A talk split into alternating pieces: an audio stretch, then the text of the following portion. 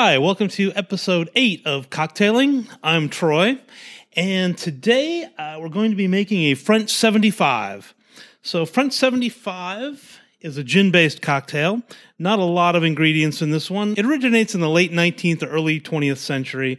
As with most of these early cocktails, it's a little hard to tell the actual origin. One thing we do know for sure, though, it is named in honor of the French 75 millimeter field gun used in World War One. Apparently, it was so powerful they thought they would name a cocktail after it. This is not a particularly powerful cocktail, though. Uh, as I said, it was it's gin based. Uh, we're going to be using gin today. You can use cognac if you want. Maybe sometime in the future we'll try one with cognac. Okay, let's get to it. This is a shaken cocktail. I have my shaker in front of me with a bowl of ice. And this starts out with one and one half ounces of gin. That goes into the shaker.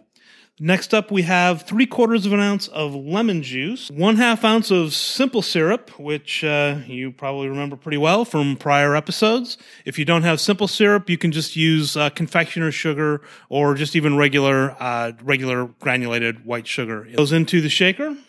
Put some ice into the shaker. And as usual, I will shake this away from the microphone.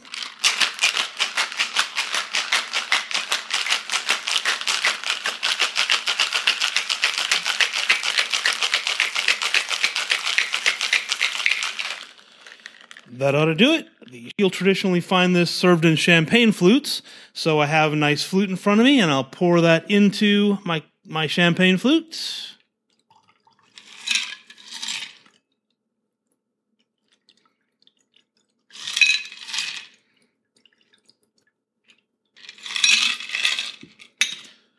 Okay, and to top this off, that's only going to fill your champagne flutes about halfway uh, we top this off with a champagne or sparkling wine. You can use whatever you have, but use something that you uh, that you like to drink. So it should be, you know, whatever you like to drink for for a sparkling wine. I'm using uh, French champagne for this one.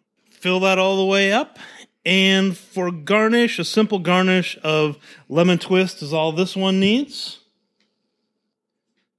All right, we'll give this one a taste. Yep, that is a French 75. So you can see the pictures in the show description and also a link to the Death and Company book, which I'll put in there.